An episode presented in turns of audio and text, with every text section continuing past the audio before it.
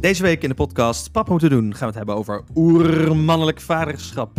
Wat is het eigenlijk en waarom is het belangrijk? Maar voordat het zover is, zit de dochter van Tim in quarantaine en mist Maarten zijn kinderen wel, niet, wel, niet, wel, niet, wel. De tweak van de week is zowaar een opvoedtip en de Pluto-papa is terug van weg geweest in een nieuw jasje. Oh ja, en wist je dat we één jaar bestaan? Snel luisteren dus. Uw podcast leuk.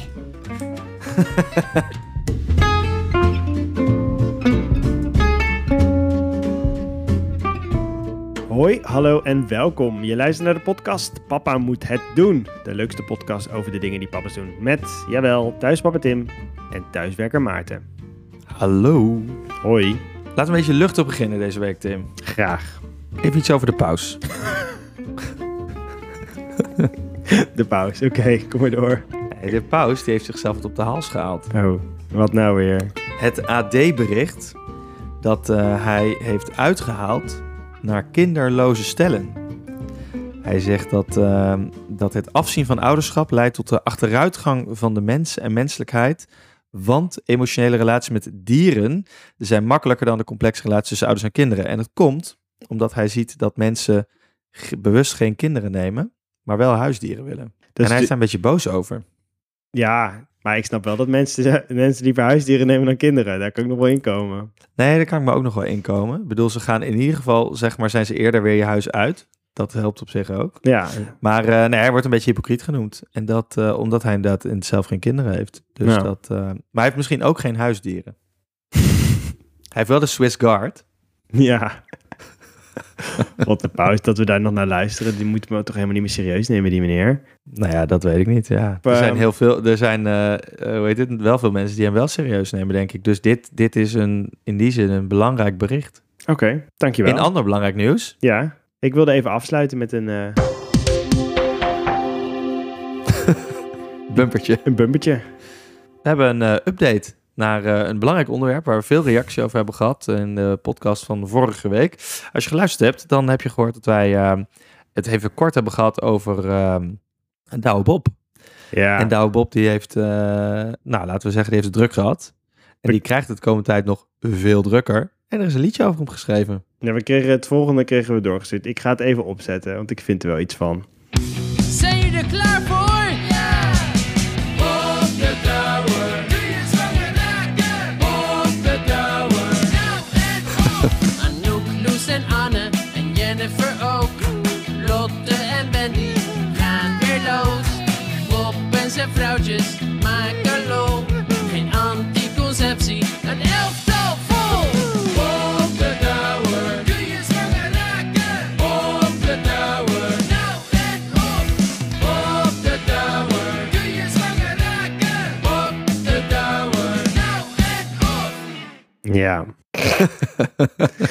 het is natuurlijk een beetje grappig bedoeld.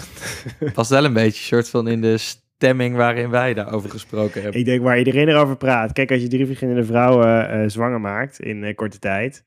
En dus dan ook drie keer vader wordt opeens. is natuurlijk een beetje een gekke situatie. Maar ik, wat ik, eh, ik vind het heel grappig. Alleen we leven natuurlijk nu in een tijd dat, ehm, dat er een soort tweede MeToo-wave gaande is door het medialandschap.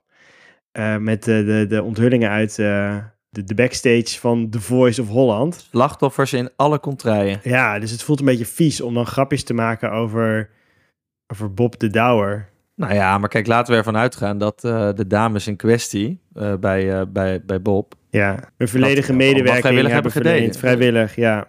Ja, dus dan, dan is daar op zich op dat vlak niet zoveel aan de hand, toch? Als er totale consensus bestaat. Het gegeven dat dat zo is. Nee, dat is ook wel zo. Dus we kunnen er gewoon om lachen. Nou, Nou, laten we in ieder geval met elkaar afspreken dat, eh, tenzij er echt heel groot nieuws is, Ja. dat wij het niet meer over de op gaan hebben de komende weken. heel graag. En door naar de papa-momentjes. Ja, mijn momentje is een grote en een recente, want dat speelde zich vanochtend af. Ik stond met het punt om mijn kinderen naar school te gaan brengen. En eh, toen eh, riep mijn vrouw heel hard naar beneden, want die, die was boven aan het werk. Check je e-mail! Ik zeg, oh jee, wat nou weer? Dat is nooit goed. Dat is nooit goed. En eh, toen eh, gebeurde het volgende. Ik heb er een eh, klein filmpje van gemaakt. Wat heb je gedaan? God, het echt op je niet naar school. Waarom moet je niet... Is je school dicht? Ja. Vind je dat jammer? Ja, maar ik vind het leuk bij jou. Ah, Ik hoef niet naar school. Ja. ah, ze is wel heel blij dat ze bij jou mag zijn. Ja, nou ja, het is, ik zei een filmpje, dus je ziet niet dat wat mijn hoofd was aan het einde. De regel is als volgt nu hier over ehm aangaande COVID-19. Dat als er vijf kinderen of meer besmet zijn in een klas, dat de hele klas in quarantaine moet. Iedereen moet getest Super worden. spreader eventje, die klas. En eh, iedereen is getest. Gisteren was dat. En eh, ja, eh, het was even afwachten wat nou de resultaten ervan zouden zijn. Er was natuurlijk een kleine kans dat het er inderdaad meer van vijf zouden zijn. En dat is nu het geval. En ehm, ja, nu heb ik mijn dochter zeven dagen eh, thuis. Nou, wel gezellig. Ja, het is wel gezellig. Ik zat wel over Maar jij bent thuis papa Tim, dus jij moet dat helemaal aankunnen. Dit is helemaal in mijn straatje. Alleen ik, ik, ik panikeerde een klein beetje. Gelukkig is het nu zo dat mijn, mijn zoon mag wel gewoon naar de opvang. Omdat, ja, mijn dochter is dus negatief. En dan, dan staat het hem vrij om, om dan te gaan. Ehm, dus dat is mooi. Dus ik heb er één. En ik zat ook te denken van, ja, wat gaan we dan allemaal voor dingetjes doen? Dus ik had, eh, ik had dan, was dan begonnen met een lijst. Ik dacht, ik wilde misschien elke dag iets lekkers maken. Een taart maken of zo. Of samen iets, iets doen, Hm. iets, iets koken. Maar een van de dingen die ik ook graag wil doen, ehm, en daar kan ik dan over zeven dagen, of in ieder geval de volgende keer dat wij elkaar weer, eh, weer zien, een update over geven, is heb ik wil haar leren fietsen zonder zijwieltjes. Dat vind ik nou echt zo'n zo'n quarantaine-activiteit. Oh, een quarantaine ding, ja. Vroeger Ja. deed je dat gewoon in de zomervakantie en nu is dat een quarantaine activiteit Ja, nu heb ik gewoon zeven dagen, ga ik gewoon full Tiger Dead honor om dan, eh want echt, ze doet nu vooral steppen en loopfietsen, dus het wordt zeg maar van überhaupt fietsen met trappers naar zonder, zonder zijwieltjes. We gaan het meemaken. het is wel heel mooi als dat, eh, als dat lukt eigenlijk. Ik moet wel zeggen, dit wordt natuurlijk echt een heel groot probleem. Als er elke twee weken je kinderen een week thuis zijn, dan, eh, dan moet daar iets op verzonnen worden. Dan moeten we een soort quarantaine eh, opvang gaan doen met dit soort activiteiten. Met mensen dan in van die eh, luchtdichte pakken en zo. Ja, dit is natuurlijk echt heel onhandig. Want het probleem is, nu zijn het dan misschien vijf kinderen of, of ja, eh, misschien iets meer. Maar nog niet de hele klas. Dus de kans dat het zeg maar over een tijdje weer gebeurt, is natuurlijk best aanwezig. Moeten we niet een keuze maken? Gewoon of iedereen, of dan gewoon, eh, ja... Ja, Ja, ik dacht, maar dat, dat, dat deed me heel erg denken aan het, aan het begin van de pandemie. Toen was, eh, was toch de, de, in ieder geval het Nederlandse beleid van, joh, we gaan voor groepsimmuniteit. Ik denk, joh, laat die kinderen nog eventjes gewoon een paar dagen naar school gaan. Dan weten ze zeker dat ze het allemaal hebben. En dan eh, zien we ook meteen wie de zwak in de groep zijn. maar dan weet ik- weet- hoef ik in ieder geval niet meer eh, te wachten totdat het weer op slot gaat. Dat is denk ik echt voor ouders wel gewoon een gedoetje. Maar wij, Ja. ja, wij, gaan daar, ja, wij gaan er gewoon een feestje van maken. Hartstikke goed. Ik, mijn papmomentje gaat eh, over afgelopen weekend. We gingen, eh, onze kinderen gingen voor het eerst allebei twee nachtjes logeren. Zo. Dus dat is, ja, dus was eh, nieuw. En ehm, eh, nou, we hadden niet hele grote plannen, maar we gingen met, met een paar vrienden gingen we een wijnproeverij doen. En dat, dat uitzicht natuurlijk in dat we dachten na het wel prettig vonden om een beetje uit te slapen. Een kaart kwam het zuipen. uit Dus een proeverij klinkt wel heel erg alsof je 40 hallo, bent. Maar, hallo, eh, hallo. Het een papa-podcast, Tim. Oké, ja. Nee, oké. Ik weet niet, Het ik was, weet hoe eh, oud onze, onze luisteraars zijn, maar... eh Oké, er, werd, er werd gewoon wat genuttigd. En het is gewoon lekker als je dan niet, zeg maar, s'nachts eruit hoeft. Nee, en eh Open Home vond het leuk om op te passen, dus hartstikke goed. Maar goed, waar het mij om ging, we hadden het over het missen van je kinderen. ja. Dus toen op een gegeven moment hadden wij, mevrouw en ik hadden het even over de kinderen zo op een onbewaakt ogenblik. Over iets leuks wat was voorgevallen die week. En toen ehm, hadden het over, ah ja, nu missen we ze wel, weet je wel. Ah, je, wel, schattig en een soort. En toen, ehm, maar goed, de dag daarna, toen ik een beetje met mijn brakke hoofd wakker werd en dacht, oh, ik mag gewoon nog even omdraaien. Ja, dan, toen miste ik ze niet zo heel erg, zeg maar. Dus het is grappig, was een soort, mijn, mijn pappenhart ging een beetje door een soort emotionele rollercoaster, want het was een soort, je mist ze, maar je mist ze op dat moment ook weer niet helemaal. Dus ik vond het een, eh, een soort mooi iets, maar ik vond het uiteindelijk vond ik Het ook in golven eigenlijk. Dan heb je na sommige momenten dat je denkt, nou nu mis ik ze wel. En dan andere momenten dan, dan, dan niet. En dan weer wel. Het is niet zo op het moment dat je ze eenmaal mist, dat je dan aan niets anders meer kan denken dan aan je kinderen. Dat appt ook weer weg. Klopt. Ja, het appt ook weer weg. En dan ben je ook gewoon even blij dat ze dan heel even niet Ja. zijn. Maar dan daarna, dan mis je toch weer en dan ben je blij dat ze er weer zijn. Totdat je even niet blij bent dat ze er weer zijn. Ja, precies. Dus het moet je eigenlijk goed timen, dat je ze weer ziet op het moment dat Ja. je ze ook daadwerkelijk weer wilt zien. Ja, je moet die timing kun je op afstuderen, denk ik. Dat brengt ons naar het onderwerp voor deze aflevering. We gaan het hebben over oermannelijk vaderschap. Maarten, wat is dat? oh man, dit is zo niet aan ons om het hierover te hebben. Wie Ja, bedenkt wij dit? kunnen misschien... We moeten dit nog introduceren en het hierover gaan hebben. Maar ik denk, eh, ook gegeven dat, eh, dat je dit al wat, eh, wat langer luistert... dat je misschien zou kunnen inschatten dat wij niet het toonvoorbeeld zijn... van oermannelijk vaderschap in de meest ehm, stereotype vorm. Nee, maar daarom is het wel goed dat we het even gewoon aanhalen. Want het is wel een ding. Je ziet het hier en daar wel eens voorbij komen. Ik, ik zie ook best wel vaak dingen op Instagram van... ontarm je mannelijkheid en doe deze papa-cursus. Of doe deze, word een, word een sterkere man in je relatie. Of word een sterkere man als vader. Het is wel... Zeggen we eens dat het nu een heel lastig moment is in de tijd, in de historie... om eh, man te zijn überhaupt, hè? Ja, Omdat je geen man meer mag zijn met je oerdriften. Nou kun je daar denk ik van alles van vinden. Maar mijn vraag is, Tim... Ken jij in jouw directe omgeving iemand die jij zou omschrijven als een oermannelijke man slash papa? Nee, ik denk dat de mannen die ik allemaal ken, de vaders, die zijn allemaal, dat is allemaal zo verwaterd. Daar kan je... Kijk, dit is natuurlijk wel een verschil in hoe, in hoe vaders zich gedragen. Ik ken, ik ken vaders die, die negeren hun kinderen eigenlijk volledig. En dan in het weekend doen ze even leuk. En dan moeten ze nog steeds onderdrukken om niet continu op de telefoon te zitten. Maar dat zou ik niet Hm. als oermannelijk willen bestempelen, je kind negeren. Ik, ik vind het juist ook juist van het, het klinkt actief, oermannelijk vaderschap. Dat klinkt niet van ik zit in een stoel en ik drink de hele dag bier en ik, ik geel naar ze en ik sla ze. Eh, dat, is, dat is het voor mij niet. Ik, ik heb juist het gevoel dat het iets actiefs is. Dat het, dat het eerder is dat je ze heel erg ja, meeneemt in hoe jij dingen beleeft. En dat je heel erg jouw kant als, als vader juist heel erg uitvergroot. Dus dat je een beetje het verschil naar voren. Ik vind, ik, vind het een, ik vind het een intrigerend iets, maar ik vind het ook iets lastigs. En het is ik heb lastig ook wel het gevoel dat je het leuk maakt ook. wat leuk maakt voor jezelf. Nee, ik weet niet. Oermannelijk vaderschap, dat het, dat het ook een soort... Het, het heeft ook iets avontuurlijks in Ja, zich. ja, precies. Het heeft Ja, het heeft iets avontuurlijks. iets Ja, buiten. Ja, sowieso buiten. Iets met hutten, vuur. Ja, puur bijlen. gevaarlijke dingen doen. Ja, en dat is natuurlijk... eh, wij hebben allebei een dochter. Ik, eh, mijn oudste is... is eh, dat is mijn dochter en jij, jou, jouw jongster. En dat, is natuurlijk, dat heeft natuurlijk ook invloed op hoe je denk ik als vader bent. Kijk, met een... Ik ken ehm, eh, een aantal vaders die hebben dan een, een oudste is een, is een zoon. Ja, de, als ze dan op een gegeven moment een jaar of drie, vier, vijf zijn... gaan lekker voetballen, lekker ravotten, echt stoeien met elkaar... Ja, dat doe ik dan niet met mijn dochter.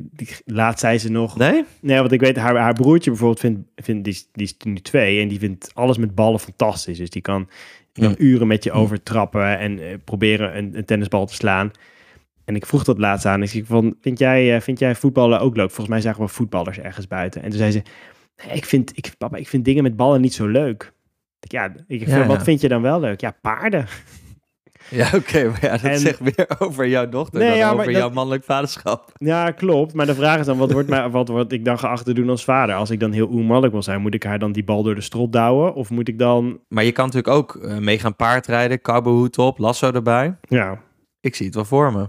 Nou ja, en, en, en gewoon dingen ondernemen. Ik zie jou overigens niet op een paard voor me hoor, voor de Ik duidelijkheid. ben echt heel Maar- erg allergisch voor die beesten. Als ik al in een straal van, van 50 meter van ze kom, dan, eh, dan loop ik altijd niezen en te proesten. Dus dat, dat wordt natuurlijk ook gewoon een drama.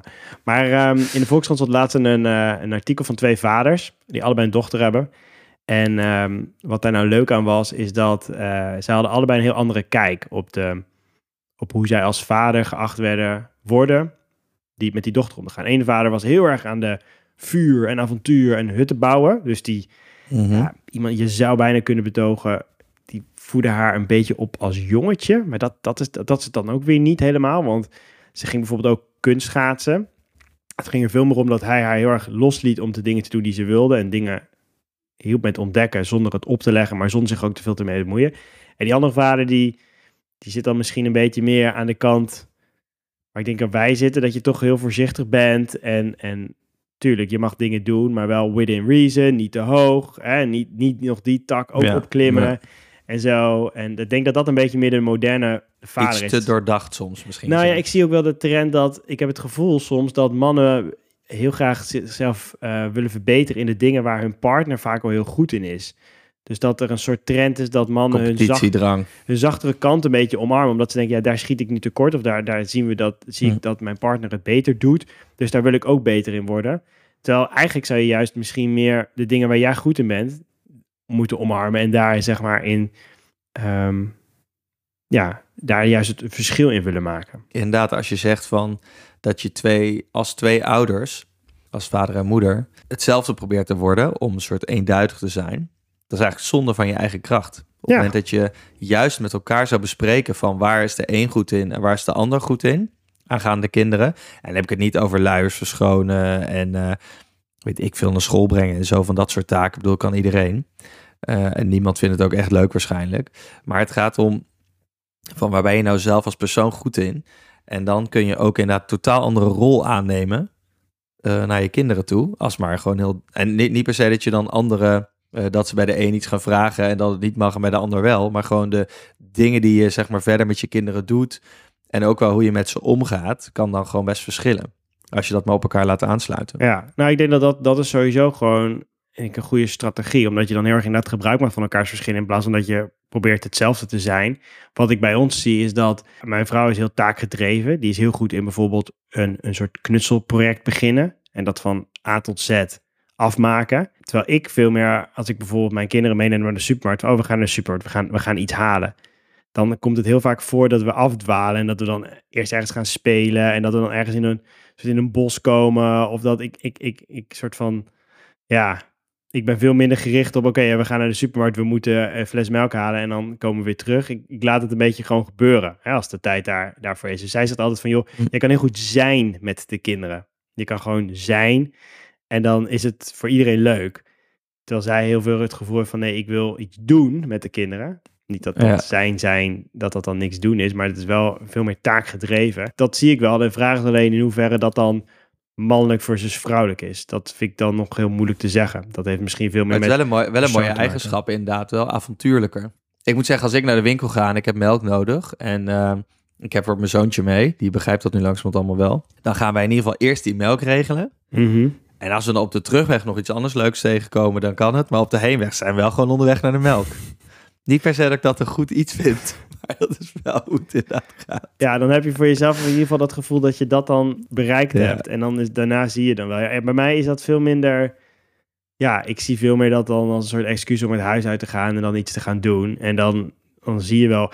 Het komt zelfs nog voor. Ik had, ik had laatst dat ik... Ik zou geld gaan, eh, gaan pinnen voor de schoonmaakster. En eh, toen ben ik thuisgekomen en toen was ik dat gewoon vergeten. Ik had, ik had het geld Ja. niet gepind.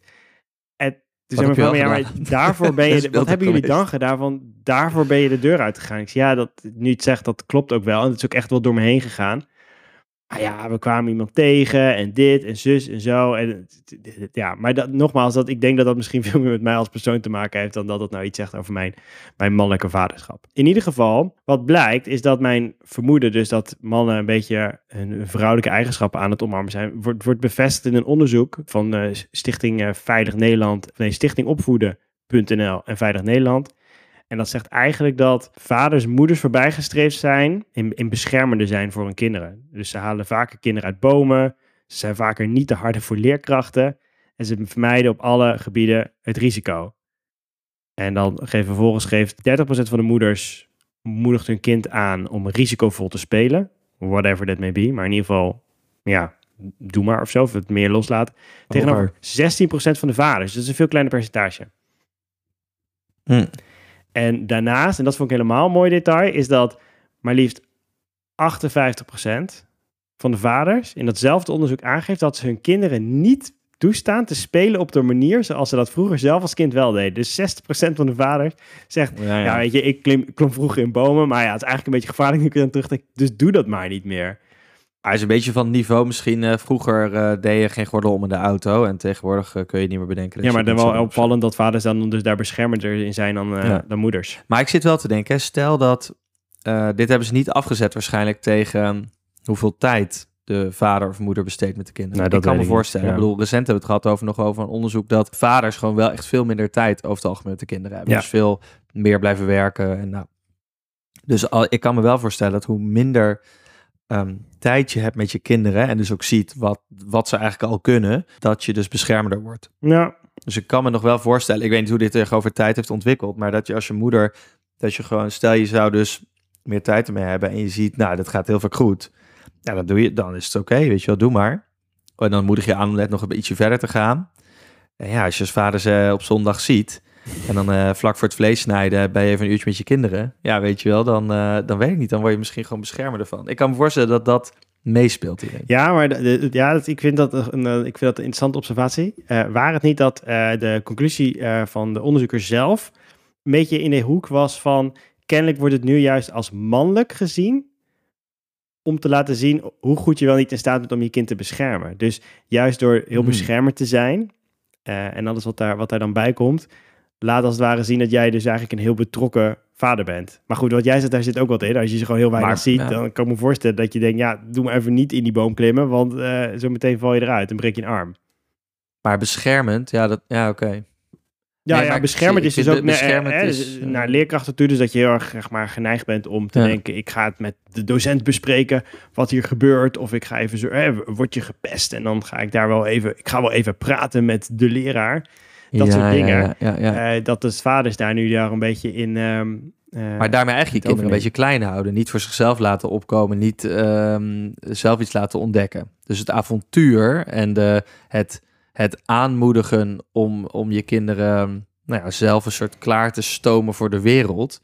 Dat begint dus af te nemen. Dus dat komt wordt op de schouders van moeders eh, komt dat terecht. Ja, ja of, of niet. Het worden gewoon allemaal watjes, onze kinderen. Want als ik in de, hier in de speeltuin wel eens kijk, nou valt het hier in Spanje mee. Maar eh, als ik dat vergelijk met Nederland, ik was een tijdje geleden in Nederland. En toen zag ik al die ouders die dan zichzelf met die vaak iets te, nou ja, in ieder geval zoiets te grote lijven, eh, die, die speeltoestellen inklimmen om dan een kind net even een duwtje te geven of net even te zorgen dat hij zich extra vasthoudt. Terwijl ik denk, ja, volgens mij zijn die speeltoestellen echt uit een treur gekeurd, weet je wel. Dit is echt wel veilig.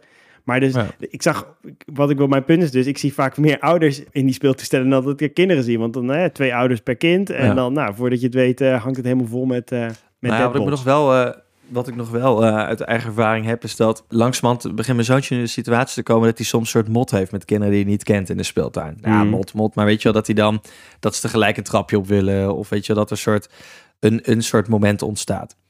Eh, maar ook wel, eh, weet ik veel, gewoon met zijn neefje of zo. Weet je, ik veel met dat de een de auto afpakt van de ander. Ja, whatever.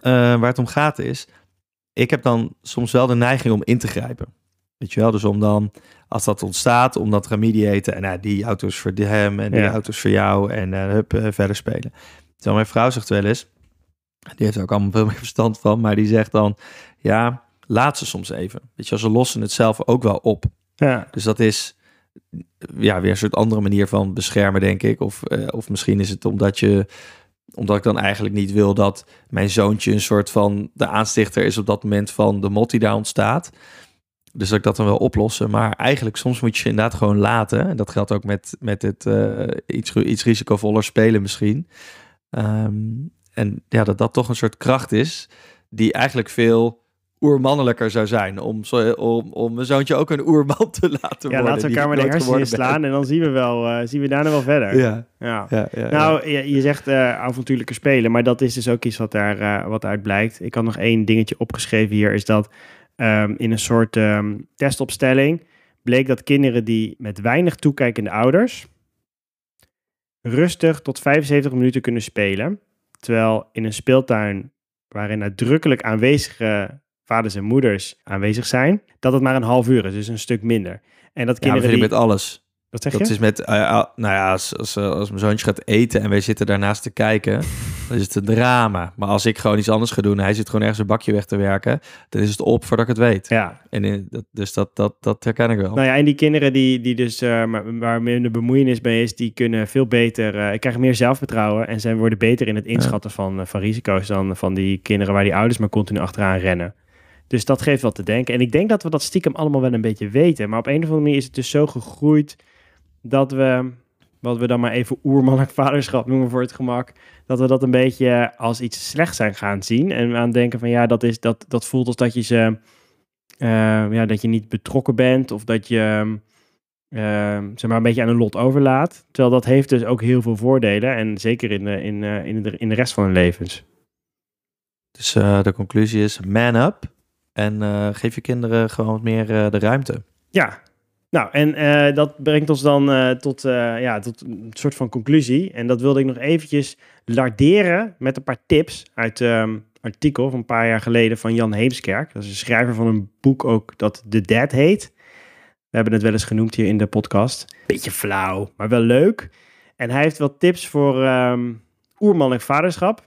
Ik heb er hier drie opgeschreven. En wat hij zegt is dat de mannelijke aanpak kenmerkt zich door het naadloos integreren van het kind in de dagtaak. Dus waar hij ziet dat vrouwen heel erg aan van het multitasken zijn, alles een beetje tegelijk doen, zegt hij nee. En mannen die integreren die dingen met elkaar. Je gaat, hè, er moet een band opgepompt worden. Nou, neem het kind mee. Er moet eh, een, eh, een hok getimmerd worden voor, voor de hond. Neem het kind mee. Trek je kind er continu bij. En ehm, dat vinden ze vaak leuk, soms ook niet. Maar dan zien ze in ieder geval Maar dat dit je... is super slim, hè? Dit is het verschil van. ehm, ik denk dat dat. eh, ik weet niet hoe dat met jou zit. Jij, eh, jij, jij vervult natuurlijk iets vaker die rol voor je kinderen. Maar ik heb heel vaak, als ik ook de dagen dat ik met mijn kinderen de hele dag ben, dan heb ik eigenlijk gewoon allerlei taakjes in mijn hoofd die ik, die ik nog moet gaan doen. Die niet per se alleen maar voor de kinderen zijn. En dan ga ik inderdaad maar gewoon bedenken, hoe kan ik, hoe kan ik dat daarin integreren? Hoe kan ik het voor, voor hun ook een beetje leuk maken? Maar heb ik wel aan het eind van de dag al mijn dingetje gedaan. Het duurt wel twee keer zo lang, hè? Dus dat vind ik dan toch knap dat het je dan lukt. Nou ja, nee, maar jij moet natuurlijk een beetje rekening houden dat je niet al te veel dingen doet. Nee, maar mijn vrouw die doet veel vaker echt, echt losse dingen. Dus dan gaat ze een, een projectje bedenken voor de kinderen. Ja, precies. Iets Ja. wat ze die dag gaan Ja. doen. En dat is natuurlijk heel leuk. En dat, eh, maar ik ben er eigenlijk iets minder goed in. Maar probeer ze er wel altijd gewoon in mee te nemen. Dat als we iets gaan doen, dan gaan ze ook gewoon lekker... ehm, dan moeten ze gewoon mee en dan gaan we er maar iets van maken. Maar wel pas als we de melk dus in het kaartje hebben. Oké. Ehm, dan ehm, wees een geloofwaardige boeman. Ik, dat, ik denk dat dat een, best wel een eh, discutabel punt is. Maar wat eh, Jan Heemskerk eigenlijk zegt, is dat je als man beter bent in boos zijn. En misschien ook omdat je een zwaardere stem hebt. Of omdat je misschien een groter postuur hebt. eh, in sommige gevallen. Dus dan kan je ook beter doen alsof je boos bent. Kinderen moeten nou eenmaal soms toegesproken worden. Laten weten, iemand, ze moeten weten wie de baas is. Dus die taak kan je als man op je nemen om daarmee zo je, je oermannelijke vaderschap wat meer eh, geloofwaardigheid te geven. Ehm, ik vind dat, waarom ik dat A discutabel vind, is dat ik denk, boos spelen is nog wel een kunst apart. Want vaak ben je boos en dan ja, kan je niet tegelijkertijd ook boos spelen. Dat, dat conflicteert het mooie stuk, je moet eigenlijk eerst intern kalmeren. Ja, En dan weer boos spelen. Ja. Want als je in je boosheid de boosheid gaat uiten, ja, dat is niet ideaal. Nee. Nou, we gaan, dit is misschien een goed moment om aan te kondigen dat we binnenkort een keer met eh, Patrick Timmermans, die geeft ook eh, cursussen boos zijn voor vaders, gaan we het hier een keer eh, uitgebreider over hebben. Want ik vind boos zijn nog wel echt iets, iets heel ingewikkelds. Want het is een soort van noodzakelijk kwaad, maar het is ook letterlijk kwaad soms. En dat, Ja. en dat is gewoon een heel Ik ingewikkelde... ben wel goed in boos zijn, maar niet bij mijn kinderen nog. Ik kan ik kan er nog wat van leren. Ja, nee, precies. En tot Is, is dat het niet ook trouwens? Dus dat mannen dus het gevoel misschien hebben dat ze niet meer boos mogen zijn. Omdat het dan dus te... Dat we juist dat oermannelijke niet meer per se als iets positiefs zien. ja. Dus ook zo dat boos zijn. Dat, dat ze juist daardoor extra lief gaan doen. Om maar te, ja, een soort te- te- tegendruk te geven op dat ze... Maar ik denk dat dat op zich goed is. Want ik denk dat het goed is wat je ook zegt. Dat je eerst even tot rust komt als je boos bent. Dat je de, de probeert te onderdrukken. Ja, maar dat je daardoor ook dus niet meer boos gaat spelen. Ja. Omdat je gewoon... Nou ja, ik, nee, heb dat, ik ken dat wel, zijn. want ik zeg heel vaak, je wil, ik wil niet boos worden op je. En dat bedoel ik ook letterlijk, van ik heb geen zin om boos te worden. Ik wil eigenlijk op een soort van hele eh, beschaafde manier, wil ik dit oplossen, wil ik dit conflict, wil ik uitpraten. Nou, niet eens uitpraten, ik wil gewoon eigenlijk dat we, nou, Dat, dat, dat, we- dat het ophoudt. dat het ophoudt, dat we tot, tot een overeenstemming komen dat dit geen zin heeft. Maar vaak leidt het Nee. dan toch toe dat ik boos moet worden. Maar het is wel zo dat als ik, van, als ik zeg, ik wil hier eigenlijk hier niet boos over worden, dan wordt er bij mij wel iets geactiveerd waarin ik denk, oké, als het nou toch daartoe gaat leiden, ja, ja, ja. dan is, het, dan, dan is het in ieder geval niet echt. Dan is het in ieder geval gespeeld. Vind ik het nog steeds niet leuk om te doen. Maar eh, ja, dan heb ik in ieder geval voor mezelf al gerelativeerd van... oké, ik heb het hier wel tegen een kind. Eh, het is puur alleen maar om even te laten begrijpen dat dit nu niet kan. Of dat we dit nu op een andere manier doen. En dan kunnen we ook wel weer door. Ik, ik doe iets heel vergelijkbaars, maar dan één fase later zeg ik, dit maakt papa een beetje boos.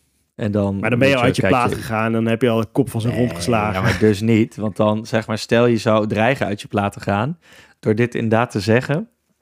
En dan een beetje boos te kijken. Ben je er zelf heel bewust van dat je dus boos aan het worden bent. Ja. Of dat je misschien niet eens boos bent. Maar dat je soort dreigt met het boos zijn. Of ja, dat. eh, nee, ik denk dat iets goeds is. Maar ja, dat is niet het.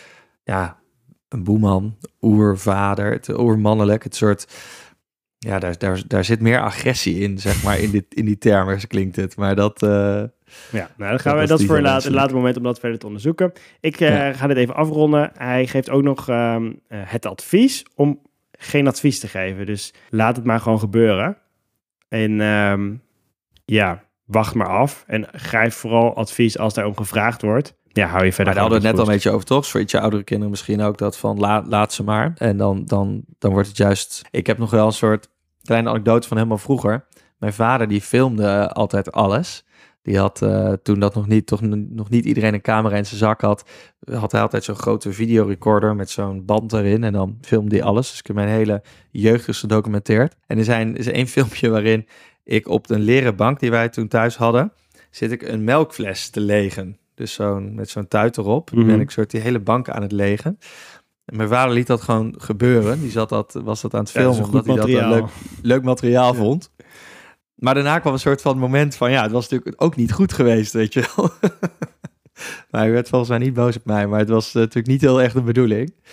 En toen dacht ik, eh, la- laat, laat maar even. Misschien is dat soms, zou het dus zelfs kunnen zijn van, laat maar even, ook al zie je dat iets misgaat of dat iets kapot gaat, maar als het soort van niet blijvende schade gaat veroorzaken eh, aan, aan je persoon, dan is het misschien ook maar prima om zelf te ontdekken. Dus niet zeg maar je hand in het vuur met een derde graas brandwond, maar wel even voelen dat iets heet is. Precies. Dat dat allemaal toch een soort... Ja, en ik denk dat wat dus vaders denk ik ook steeds meer geneigd zijn om te doen, dat herken ik bij mezelf ook wel, is dat je juist voordat iets gebeurt al probeert uit te leggen dat als je iets doet, dat iets een bepaalde Ja. consequentie heeft en dat je dat dus wil voorkomen. Terwijl sommige dingen moet je gewoon maar ervaren. En Ja. daar kan je van tevoren nog zoveel over zeggen. Maar ja, weet je, als je gewoon, je kan wel zeggen, als je dit kopje op de grond gooit, valt het in duizend stukken. Maar het is veel leuker om het gewoon even te zien of het ook zo is. Daar gaat je vies. Oké. Eh, tot zover eh oermannelijke vaderschap. Wie weet komen we nog een keer op terug als we er aanvulling op hebben. Maar voor, eh, voor, voor nu eh, denk ik dat we door kunnen naar de tweak van de week.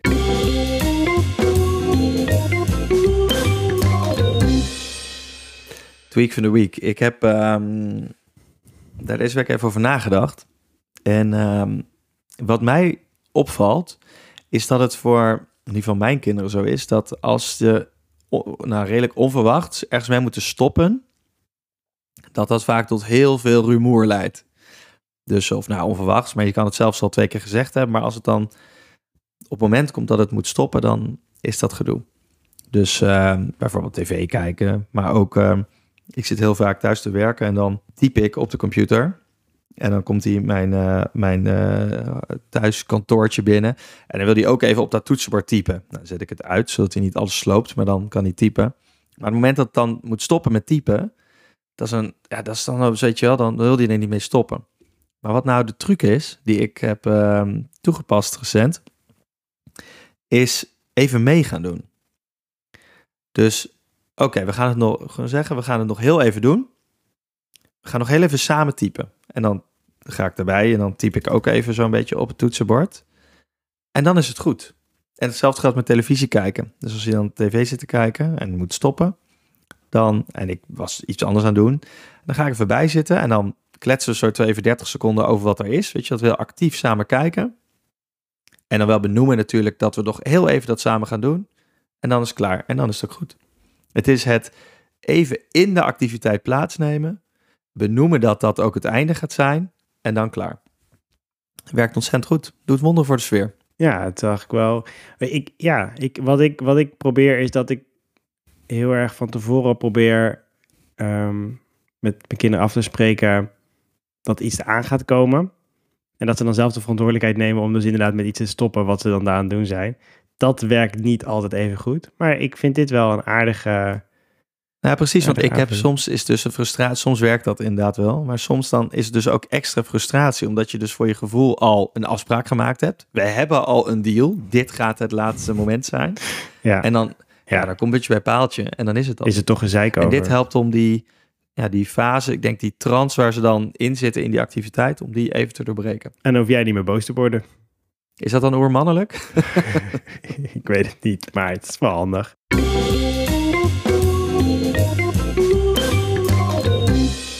We hebben niet alleen het week deze week, want we hebben ook een ploeterpapa. Dat is een beetje de rubriek die, we, die komt en gaat. Iets minder consistentie. Maar we gaan het even anders aanpakken. Want ehm, we, waar we voorheen altijd een grappig artikeltje deelden... of iets wat we voorbij zagen komen op de socials... doen we nu ehm, eigenlijk een oproep aan alle papa's die naar ons luisteren... om de leukste, gênantste en grappigste papa-verhalen... waaruit blijkt dat jij eigenlijk ook maar gewoon een mens bent en je best doet... met ons te delen. Bij Fokker een soort papmomentje, maar dan wel met een kleine blooper erin. Ja, het gaat er wel echt om van hè, waar lieten nou je papa-kwaliteiten te wensen over? En of dat nou enorme consequenties had of niet, dat, eh, dat maakt echt niet zoveel uit. En eh, De Guber. deze week eh, hebben we papa Every. Die heeft een zoon van anderhalf. Volgens mij nog een paar andere kinderen ook. En ehm, dat zoontje is, zoals al meer kinderen, vaak vroeg wakker. En hij deelde daarover het volgende met ons.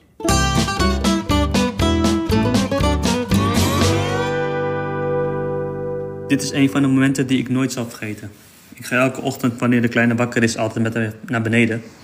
Dan plof ik samen met, met hem op de bank, tablet erbij, pak ik mijn dekentje en ga ik lekker bij hem liggen. Uiteraard vallen mijn ogen dan vanzelf dicht. Opeens krijg ik me toch een dreun op mijn kop. Meneertje had besloten met de tablet op te staan en liet hem vol met de punt op mijn hoofd vallen. Zo vol pijn, maar moest toch een beetje lachen om mezelf. Eigen schuld, dikke bult. Nou, letterlijk. ja, precies. Ik herken dat wel. Ik had een tijdje dat, ehm, dat mijn zoon ook vroeg wakker was. En dat ik dan eigenlijk nog niet wilde toegeven dat de dag begonnen was. Dus dan nam ik hem mee in stilte naar beneden. Inderdaad, dekentje. Maar ik probeerde hem dan altijd in slaap te krijgen. Ik denk dat eh, papa Every dat al had opgegeven. Maar ja, dan gebeuren dat soort dingen. Ik heb ook wel Ja, eens ik dat... kreeg laatst dus, eh, had ik mijn dochter naast me gelegd op bed. Dus uh, net iets vroeg wakker. Maar die is dus nu eh, ruim een half jaar. Dus die, ja, die ligt dan, die zit, was een beetje met een soort rammelaar die geen geluid maakte aan het spelen. En ik was zo net weer een beetje half ingedut. Toen kreeg ik hem toch een hengst met die rammelaar tegen mijn hoofd. Ja, dit is waarschijnlijk wel een herkenbaar verhaal voor veel mensen. Ja, en wat ik, wat ik dus toen hij wat jonger was al heel erg had, dat ik hem vast had en dan trapte hij er nog wel in. Dan ging hij dus, ging hij dus ook wel slapen. Nu, nu denk ik dat ik dat niet meer eens hoef te proberen. Maar dan kwam ik in een soort rusteloze slaap, waarin ik steeds het, ehm, eh, wel de bewustwording had dat hij op mij lag. Maar dat ik steeds dacht dat, hij, dat ik hem liet vallen. Het is ook helemaal Ah. niet prettig. Dan heb je, schrik je zo wakker. Oh nee, oké, hij is er nog. Ja, goed. Zo oormannelijk, heel goed beschermd. Ja, oké. Ploeterpapa van de week.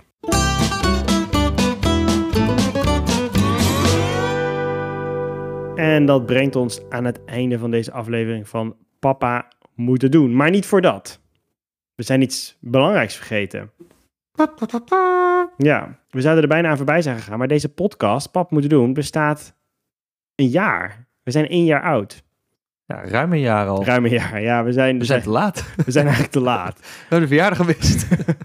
Is ook Dat niemand is ook heel mannelijk. Maar dat als je één bent en niemand die dan, ja, je bent daar zelf dan toch gewoon niet van bewust en niemand die je dan echt eh, daaraan herinnert. Je krijgt het ook gewoon niet helemaal Deze mee. kun je wel ooit nog een keer gebruiken. Als je ooit nog je trouwdag vergeet, kun je zeggen, maar ik heb ook, ook mijn podcast gemist. Ja, weet je wel? Niet dat andere data wel onthoud. Precies. Gelukkig denken we er nu aan. En eh, ja, wie jarig is, die trakteert. En daarom, voor iedereen die dit luistert, en eh, we zullen het ook delen op de socials, maar het is eigenlijk vooral voor als je luistert. Dus misschien delen we het niet, maar dat eh, zien we dan wel. Gaan we iets weggeven? We gaan eh, een, ehm, een weggeefactie doen. Onze, de eerste in ons nou ja, eenjarig bestaan. En we geven een gesigneerd exemplaar weg van het boek Trakteren met Nijntje. En denk je, Trakteren met Nijntje? Ja, dat is hartstikke leuk. Dat is een boek geschreven door vriend van de show Samuel Levy, een kok.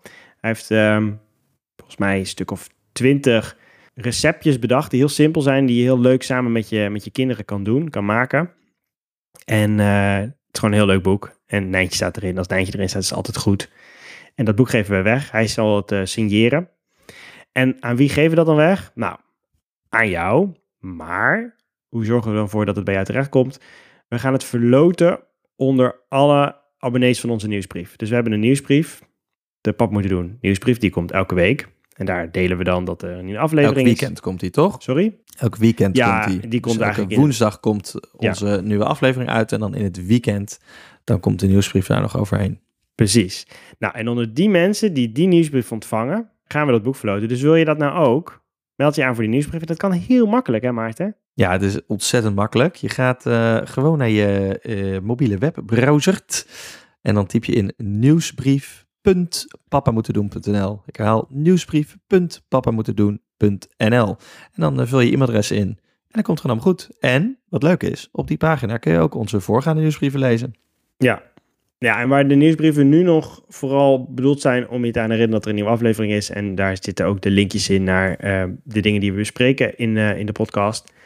Gaan we wel binnen nu en niet al te lange tijd daar ook andere informatie in delen. En wordt die nieuwsbrief die wordt alleen maar leuker en beter. Dus het is sowieso gewoon een goed moment om nu in te stappen. Dus als je het niet voor... eh, Papa moeten doen, universum breidt zich uit. ja, Er komt alleen maar meer papa-gerelateerde content naar je toe. Om je nog vaker te vermaken en te voorzien van de nieuwste tips om een echte oermannelijke of een wat minder oermannelijke, maar in ieder geval een leuke papa te zijn. En zo is het. Denk je nu, hey jongens, wat fijn, jullie bestaan gewoon een jaar. En dat vind ik echt heel leuk. Dus wil ik eigenlijk gewoon, ik wil gewoon even feliciteren. Ook dat kan. Ga gewoon naar onze Instagram, het pap moeten doen. En ehm slide in onze DM's. Zing een lied. Iets, iets feestelijks liefst. Ja. En, En eh, vijf sterren op eh, Spotify voelt ook als een taartje. om maar even wat Dus, suggesties eh, te geven van dingen die je allemaal kan ondernemen. En eh, Peter is jullie voorgegaan. Die, ehm, een van de mensen die met ons, eh, die naar ons luistert. En die stuurde laatst een berichtje. En die zei tegen ons: Dag papa's, ik wilde jullie even kort laten weten dat ik sinds kort naar jullie luister, naar jullie podcast.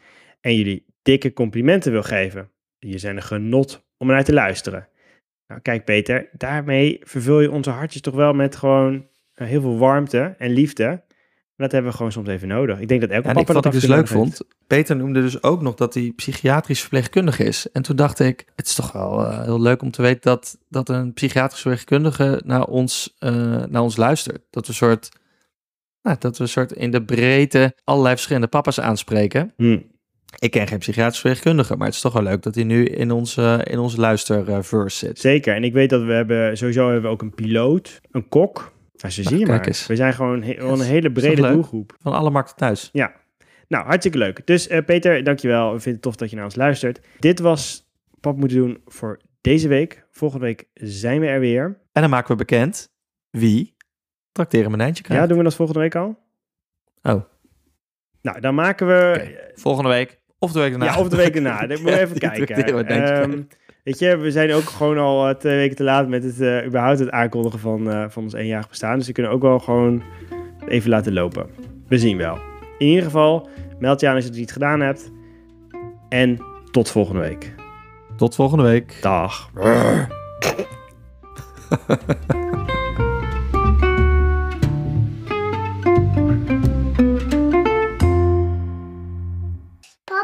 wat is dat? Dat is een microfoon. Papa, ik heb iets zeggen. Ja, jij mag daar iets zeggen. Papa moet het doen.